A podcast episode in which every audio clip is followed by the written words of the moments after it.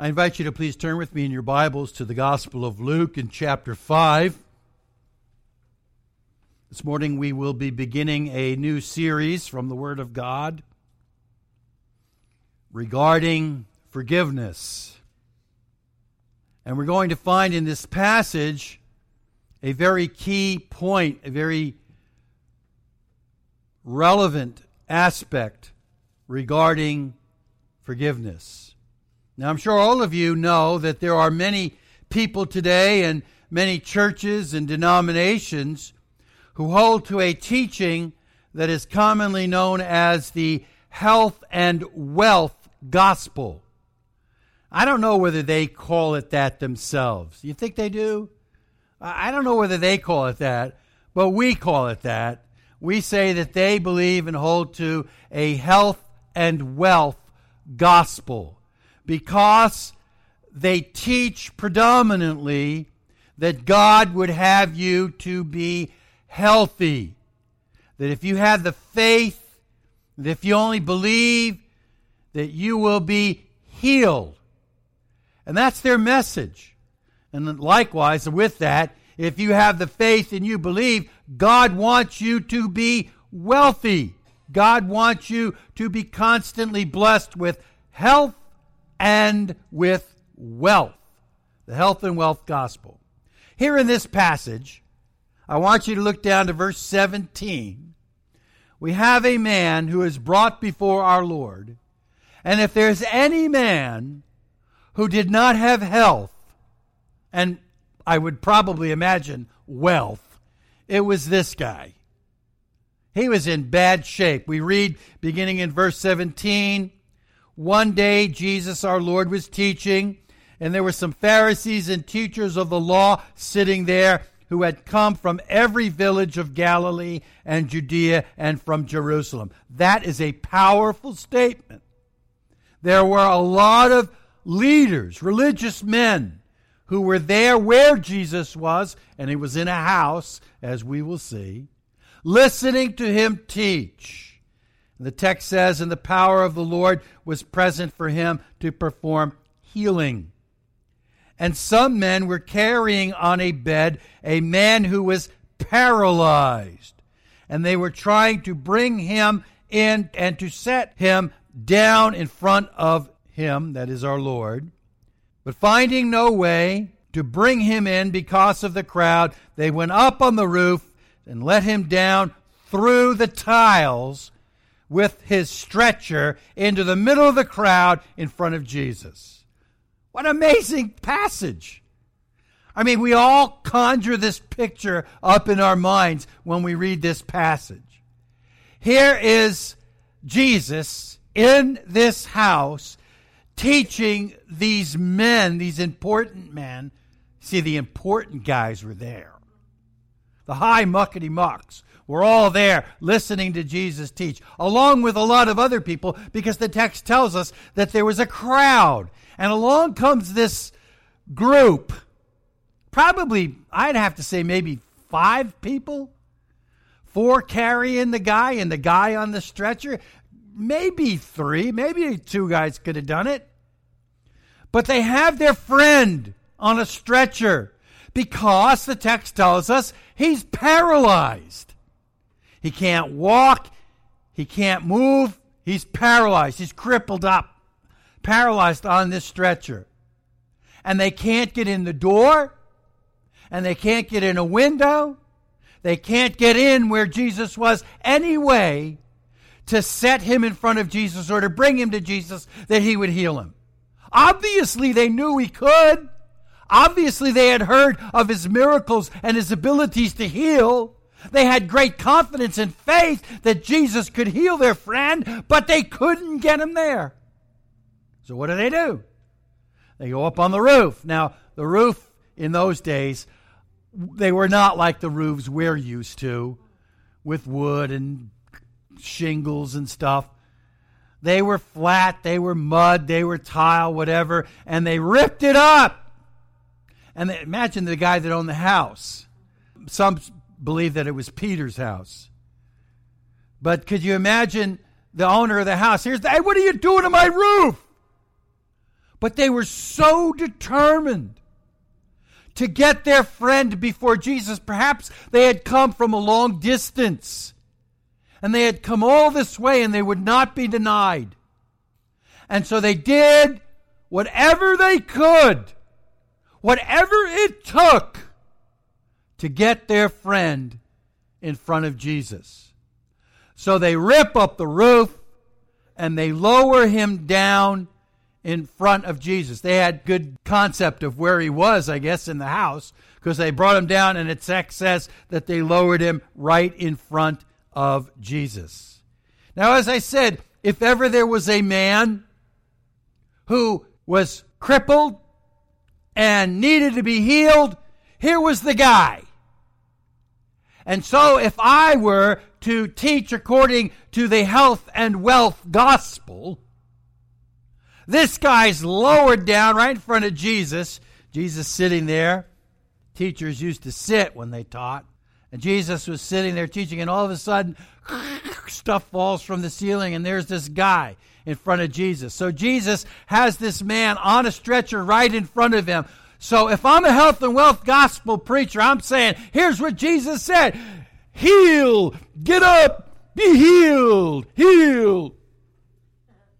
Right? If that's the priority in Christianity, the first thing that Jesus would have said to this guy was, Be healed. Maybe would have smacked him on the forehead.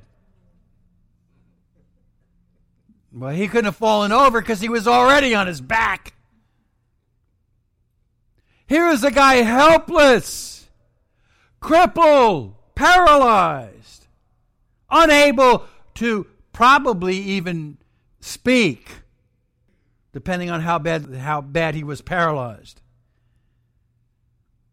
However, in the eyes of God, there is something far more important than your physical health, far more important than your bank account far more important than anything else in your life. And so Jesus looks at this one who was laid down in front of him, unable to walk, unable to move. And what he says to him is, in verse 20, seeing their faith, he said, Friend, your sins are forgiven you. Your sins are forgiven you. He doesn't then immediately say, Oh, and okay, get up and walk. That's all he says. That's the most important thing anyone can have. It's not that your crippled arm is made well or your crippled leg is made well. It's not that you're blind and now you're able to see. Your sins are forgiven. That is the most important thing. That's because forgiveness of sins represents your standing before Almighty God. It represents your relationship to God. It represents your eternal destination, whether heaven or hell. Sins forgiven is what matters more than whether or not you can walk. There is nothing more important to anyone than having your sins forgiven and then having a right relationship with God that comes from that forgiveness. So, over the next weeks, we will be considering from several portions of the scriptures what I have entitled the fundamentals of forgiveness. Now, you would think that this would be universally known in churches today, that people would know all about what it means to be forgiven because preachers would preach about it all the time. Well, as a matter of fact, in our day, sometimes even mentioning the word sin or that you need to be, or even suggesting that you need to be forgiven of your sins is often an anathema in many congregations. How dare you talk about my sin? I don't need to be forgiven of my sin. I need money. Congregations, pastors, preachers, oftentimes in our day, refuse to preach on sin and the need for forgiveness of sin. I am not going to shy away from it. This is the culture in which we live. This is the state of mind that is so prevalent in so many places today that I believe that we need to go back to some fundamentals. And thus the name, the fundamentals of forgiveness. Some of what I'm going to go through in the coming weeks is basic Christianity. But yet, I want to make sure you know what the Bible says. I want to make sure that you know what you believe and where it comes from in God's Word. Because rather than pastors calling on men and women to be holy and to pursue righteousness, we have these purveyors of this false gospel calling on their people not to repent from sin, but to give me, let's see, $300 each so that I can buy a new 65 million Gulfstream G650. Just 300 bucks each. Is that what pastors are called on to ask their congregations for? A, a jet? How has the church gotten to such a state? Because that man who is asking for that new Gulfstream G650, a $65 million private jet, is one of the epitome of the preachers of the health and wealth gospel. And so he thinks he needs this jet to go bring the gospel around the world. Don't give him the jet and keep him home. That would be the best thing the world could get. We need preachers who tell men and women that they need to be forgiven from their sins. Not that they need to be wealthy or healthy. This is where we're going. And I'll be dealing with, as I said, basics so that we know what the Scripture says. Therefore, I want to begin by considering what I've called the essence of forgiveness the essence of forgiveness, meaning the heart of the issue, the heart of what it is to be forgiven. And we're going to begin by seeing some of the principles shown in the Bible that teach our need for forgiveness. And we'll begin with what I would call the source of our need for forgiveness. The source of our need for forgiveness and it's right here in this text. The source of our need for forgiveness is shown right here where Jesus says in verse 20, Your sins are forgiven you. What did Jesus forgive? His sins.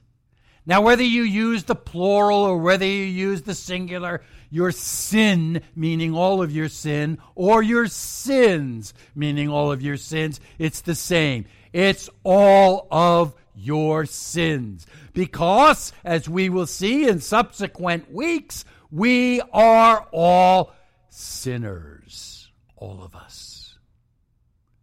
And so that which is the source of our need for forgiveness is our sin our sin.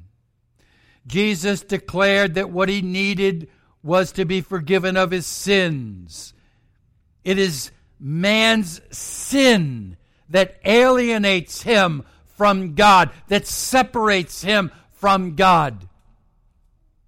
And as we get into the whole matter of forgiveness, we're going to see how that came about and what is said in the scriptures regarding our forgiveness. But you all know that it began with Adam. And Paul deals with this in Romans chapter 5 that sin entered through the one man and sin spread to the whole race.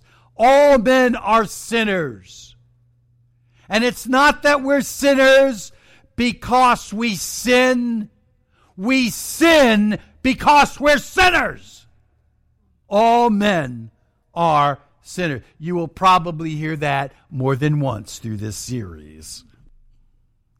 It is man's sin that needs to be dealt with. And so that's the first thing that Jesus addresses with this man. I would say this as well. When you look at this poor man, this paralyzed man, many people would say that it is he was paralyzed as a result of his sin. Now, we, we looked recently at John's Gospel in chapter 9, where Jesus healed the man born blind. And what did everybody say? Was it this man's sins or his parents that he was born blind? No, it was to the glory of God. However, with that understood, sin is still the cause of our infirmities. It was when sin entered the world that death entered the world. Sickness, injury, death. It's all sin. Because I tell you, there won't be any of that in heaven. Won't be any sickness, won't be any infirmities, won't be any illness, crippled, paralyzed people. Because all of that comes from sin. But that's not what Jesus is dealing with here, and we know that because he did not immediately heal the man. What he's dealing with here is his relationship to God and the fact that he needed to have his sins forgiven. The most important thing to Jesus was this man's sin to be forgiven. Far more than his physical condition was his spiritual condition. We have turned many times to the passage in Ephesians. Men are dead in what? Their trespasses and their sin. That's the worst condition. We live in a day when many, many people strive to get into great shape. Well, some people. And you know, they go to the gyms and they work out and they do all this stuff. And for some people, it's an obsession to get into great shape, to be physically in shape. And yet, some of these people you read about every now and then, they're jogging down the road and they fall down dead, even though they're in great physical shape. What matters not is what kind of physical shape you are in, although I'm not discounting that. We should not let our bodies go we should be diligent to some degree in making sure that we maintain our health and our physical stamina. But what matters most is your heart before God. Because you may look great outside and be in great physical shape, but inwardly you're dead spiritually. And that ain't good.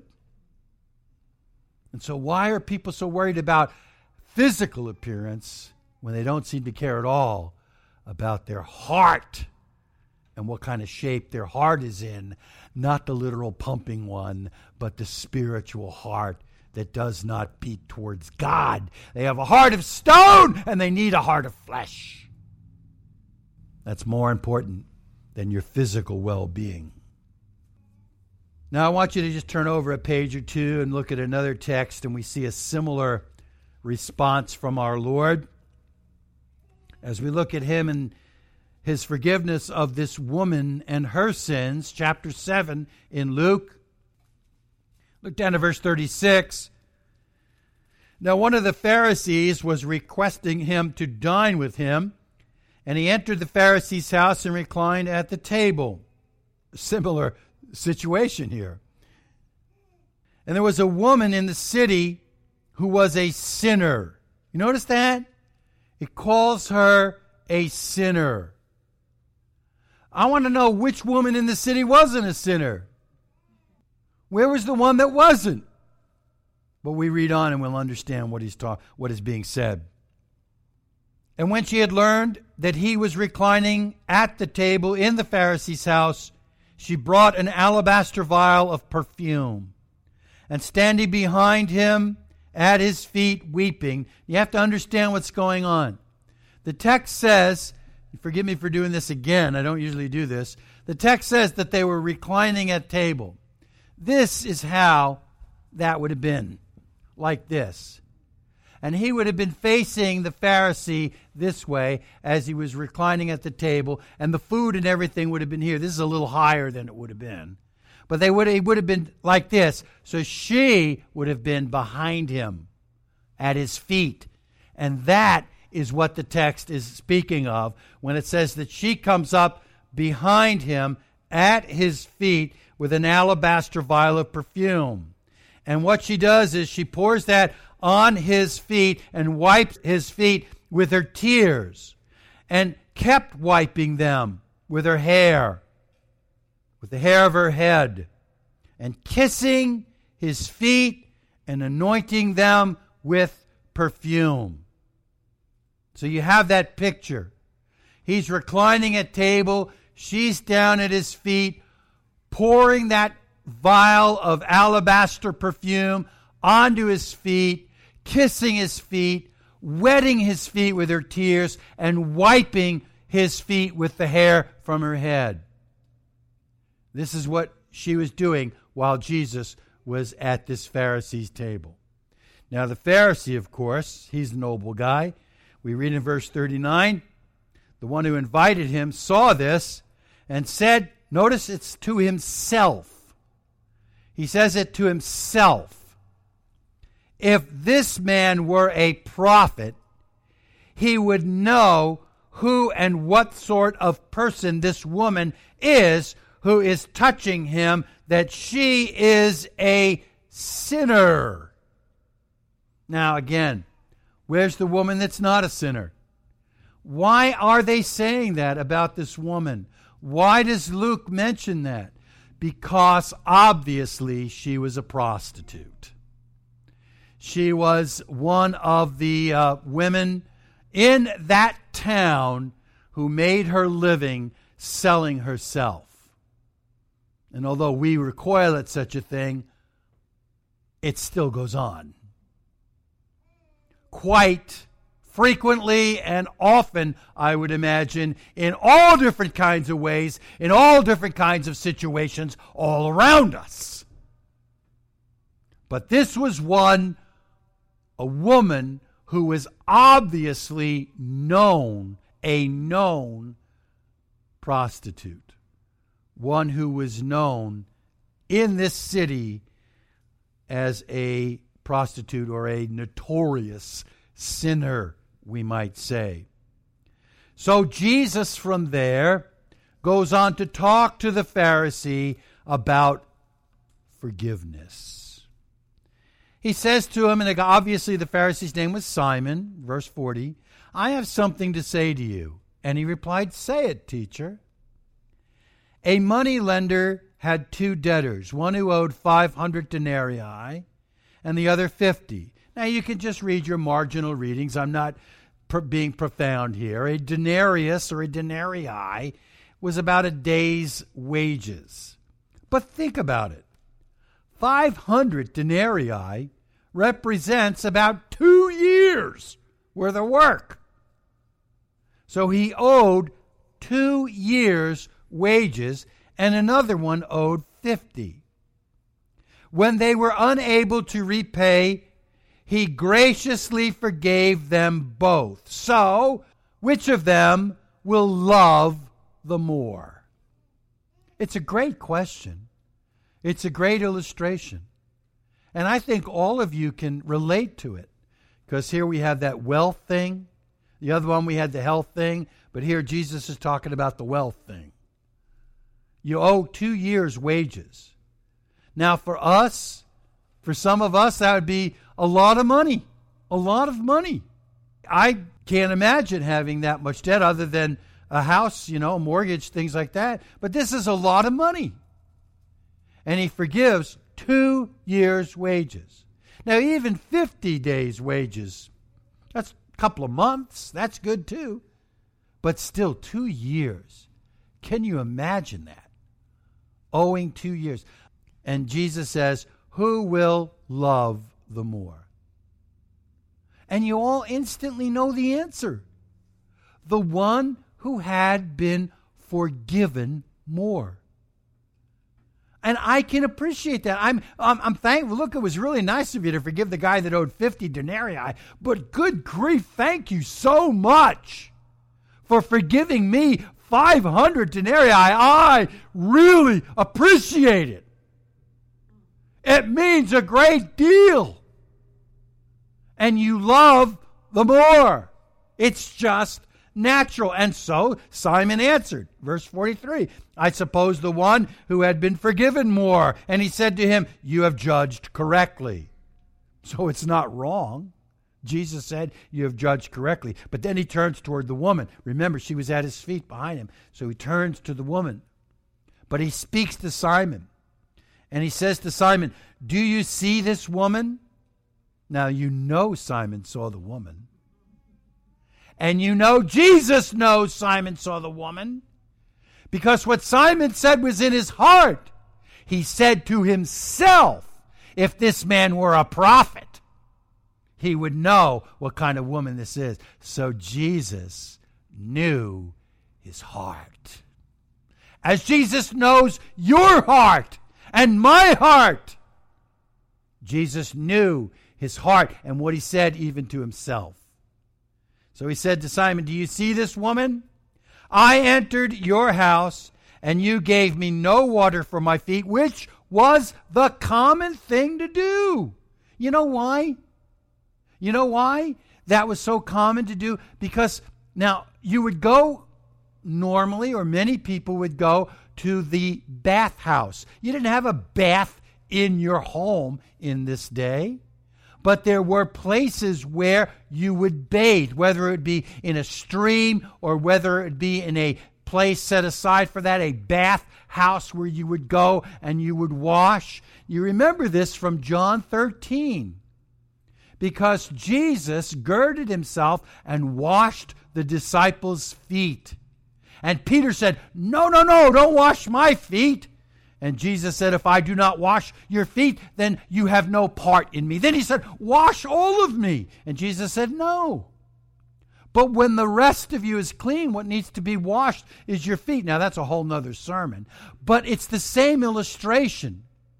You need your feet washed because you wore sandals. And because the roads were not paved like we had. It's not like they were walking down sidewalks and paved roads. The roads were dirt, the roads were dusty. So this part of you didn't get so dirty, but your feet did. And so it was a common practice when you came to one's house that your feet would be washed. But Simon didn't do that for Jesus. But the prostitute did. She washed his feet with her tears. That's what Jesus says to him. When I came in, you did not give me water for my feet, but she has wet my feet with her tears and wipes them with her hair. You gave me no kiss, but she, since the time I came in, has not ceased to kiss my feet.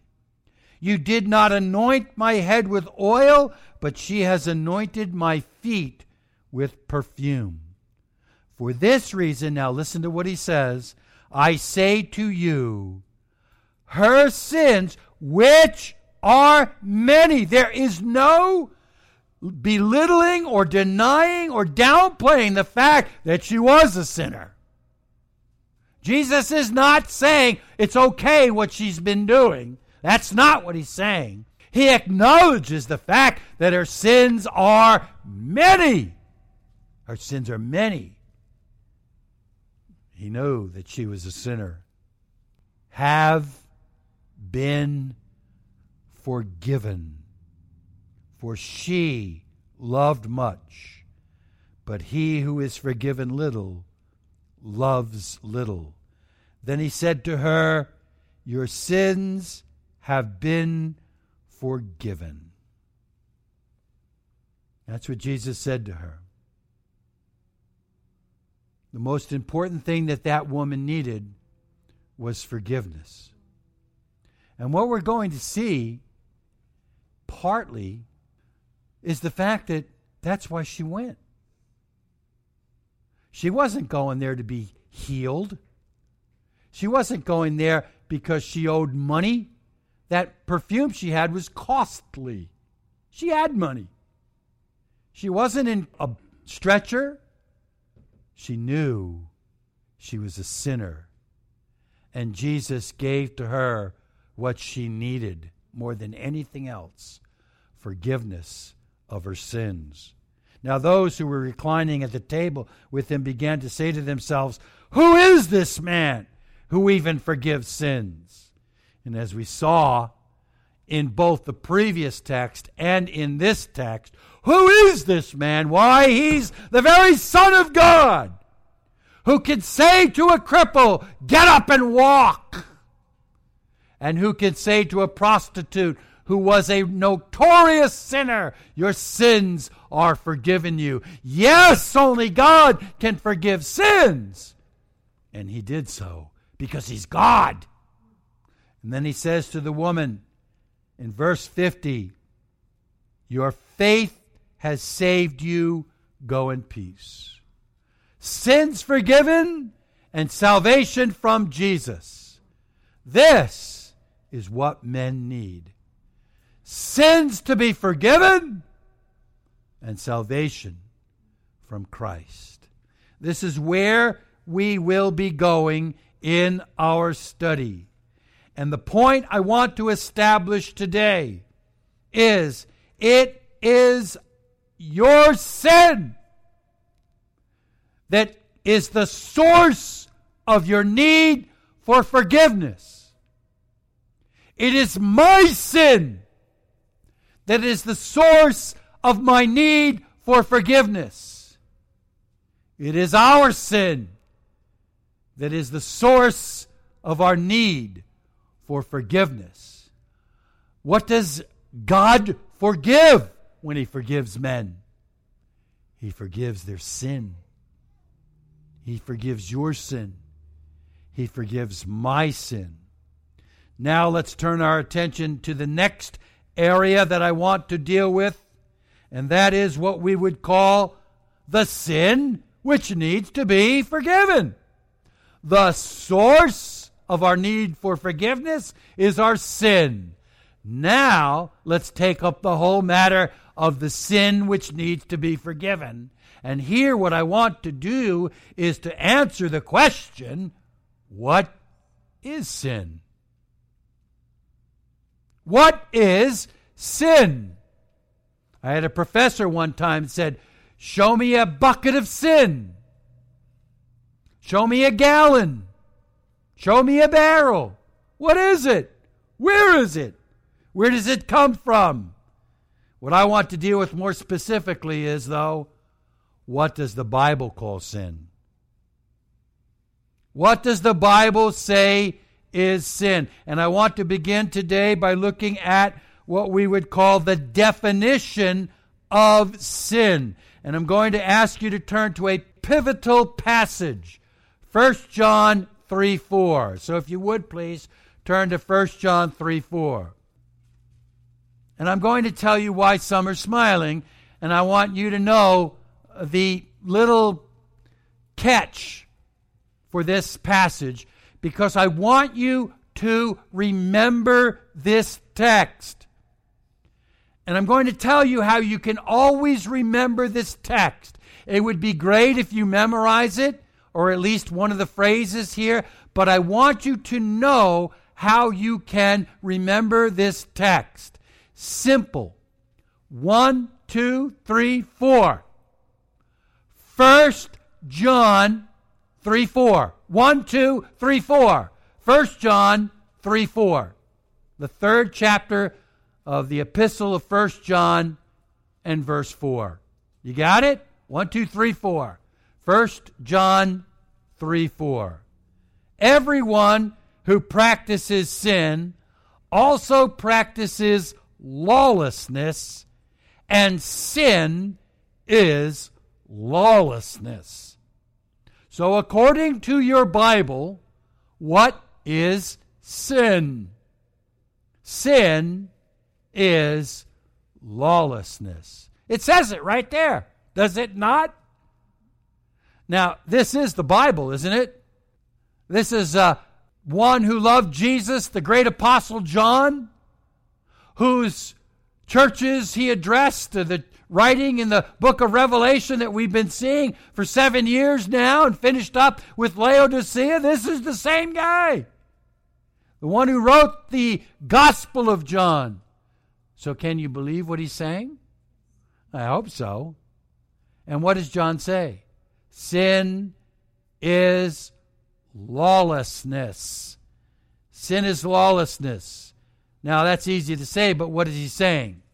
Well, it is apparent that he is referring to the breaking of the law. The breaking of the law. I will get to what law in a moment. But he's talking about the breaking of the law, and it's easy to say the law of God or the laws of God. He's talking about the breaking of the law. And how do I know that that's sin? Well, the keeping of the law would not be sin.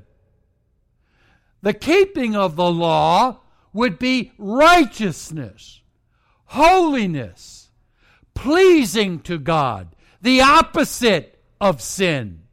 And so the opposite of breaking the law is keeping the law. And keeping the law would bring honor to God. It's what God constantly told the nation of Israel to do. Follow my laws, and you will be blessed. Follow my laws, and I will care for you, watch over you, protect you, bless you. And here, so, as John says, sin is lawlessness, it's the opposite of that. It's the breaking of the law of God. That is lawlessness. So sin is the breaking of or a violation of the law of God. Now we have to answer the question which law? What law of God is he referring to? Because, as you know from your study of scriptures, or perhaps if you don't, that's why we're doing this. It is the fundamentals of forgiveness. The Old Testament law was broken down into three parts, three separate parts. And I want to deal, I'm only going to have time to deal with one of those parts today. The first part which we can turn to and ask the question is this the one he's referring to? Is what we would call the civil law. There was the civil law of God given to the nation of Israel through Moses. You know the books Exodus, Leviticus, Numbers, Deuteronomy. Many of those books contain the law that God gave to the nation of Israel through Moses. And one of them was the civil law. Now, what is the civil law? If I'm to say to you that we're talking about the law that God gave to the nation of Israel through Moses, and we're dealing with the civil law, what is that? What is the civil law? All around us, we have civility, sort of, most of the time. We live in a civilization. So the civil law is what they did in that civilization, more or less, and in many ways, towards one another. They're dealing with men, and they're dealing with men in civil matters. And it had to do with such things as what men could wear or what men would not wear. You were not supposed to wear certain clothes. In fact, you weren't supposed to mix materials. You were supposed to wear certain garments in a certain way. And even your beard. There were instructions for your beard and how you were to wear your beard. There were instructions, and it dealt with things like mold on your house and what you were to do if you found mold on your house. It had to do with what you did when you found a rash on your arm or on your face, leprosy or a rash or whatever, or discharges and you know things like that. The civil law dealt with all of these things and it dealt with what men could and could not eat. You know that the Jews were not supposed to eat shellfish. They were not supposed to eat pork. Things of this nature. I'm not going to go into every detail of this, but this is the civil law dealing with what they can and cannot, should or should not eat. Now, is this the law that John is referring to when he says that sin is a breaking of the law, that sin is lawlessness, breaking the civil law? No. Now, don't get me wrong. Civil laws, if you break a civil law, that's still sin. But that's not the law to which our brother John is referring here. Because the civil law has been changed in the New Testament. I invite you to turn with me, please, to the Gospel of Mark, chapter 7. Mark chapter 7. This is an interesting passage as well. Down in verse 14. After he called the crowd to him again, he began saying to them, Listen to me, all of you, and understand. There is nothing outside of the man which can defile him if it goes into him, but the things which proceed out of the man are what defile the man. If anyone has ears to hear, let him hear. When he had left the crowd and entered the house, his disciples questioned him about this parable. And he said to them, Are you so lacking in understanding also? Do you not understand that whatever goes into the man from outside cannot defile him? Because it does not go into his heart, but into his stomach and is eliminated. Do you understand what he's talking about? You see, the Jews were so worried about what they ate. And not only what they ate, but how they ate it. It had to be washed in certain ways. The pots had to be washed in a certain ways. Their hands had to be washed in a certain way. And they had all these rules and all these regulations and all these rigmaroles that they had to go through. They could not eat anything that was unclean because then they would be defiled. But Jesus is saying, that doesn't defile you. What you eat does not defile you. What defiles you is the hatred that comes out of your heart. Look at this. He was saying, verse 20, that which proceeds out of the man, that is what defiles a man. For from within, out of the heart of man, proceeds the evil thoughts, fornications, thefts, murders, adulteries, deeds of coveting and wickedness, as well as deceit, sensuality, envy, slander, pride, and foolishness. All these evil things proceed from within and defile the man. You see, it's what comes out of your heart. And Jesus said to them, It's not what you eat that defiles you. It's what comes out of your heart. And then look at what he says in verse at the end of verse 19. The commentary from Mark. Thus he declared all foods clean. You see that?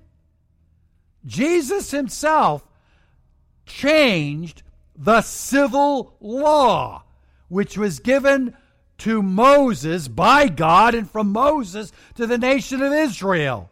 Jesus declared all foods clean. Because he said, it's not the food that goes into you that matters, it's what comes out of your heart. Look at Acts chapter 10. Acts chapter 10. Here we have the account of Peter, and there was a group that wanted him to come to them, Gentiles that wanted Peter to come to them. So they went to Joppa. That's where Peter was. Verse 9. On the next day, as they were on their way approaching the city, Peter went up on the housetop about the sixth hour to pray. This hour, by the way, is about noon. He's up on the rooftop, maybe that same roof that they tore up to let that guy down, the paralyzed guy. He went up on the housetop about the sixth hour to pray, but he became hungry and was desiring to eat.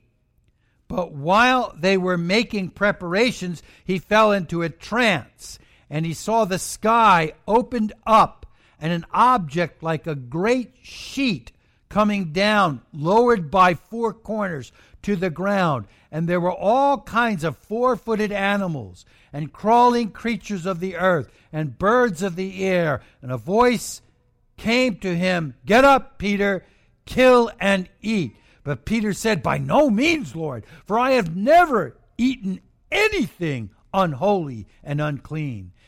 Again, a voice came to him a second time What God has cleansed, no longer consider unholy. This happened three times and immediately the object was taken up into the sky. This is God showing Peter, one of the great apostles of our faith, that's not food that's unclean, it's your heart. Just what Jesus said in the Gospel of Mark. So I ask you to turn back to 1 John 1, 2, 3, 4. 1 John 3, 4. And John says, sin is lawlessness, or sin is breaking the law. Do you think it's the civil law that he has in mind? No. The civil law was changed by God. And quite honestly, we live in a day when the civil law is constantly changing. We have new laws all the time in our country some really bad, and occasionally one or two that might be good. But the law is in flux, and we're adapting, and we do adapt. And yes, we do attempt to keep the law, but that's not the law that John is talking about when he says sin is breaking the law. Next week, we'll look at what he is talking about. As we take up the other two aspects of the law given to the nation of Israel through Moses. But as we close today, again, I want to impress upon you that the source of our need for forgiveness is our sin. And that all of us are sinners and in need of the forgiveness of God. As I said, it determines your eternity. Your relationship to Him right now is based upon whether or not your sins have been forgiven. And you have a relationship to Christ and to God. Reconciled to God through the forgiveness of your sins. Do you know today that your sins have been forgiven. I'm telling you, it is vital. It is of first importance. And as we go on in this, we will see more and more of what the Bible teaches regarding what it means to have your sins forgiven and how it is that they may be. Let's pray.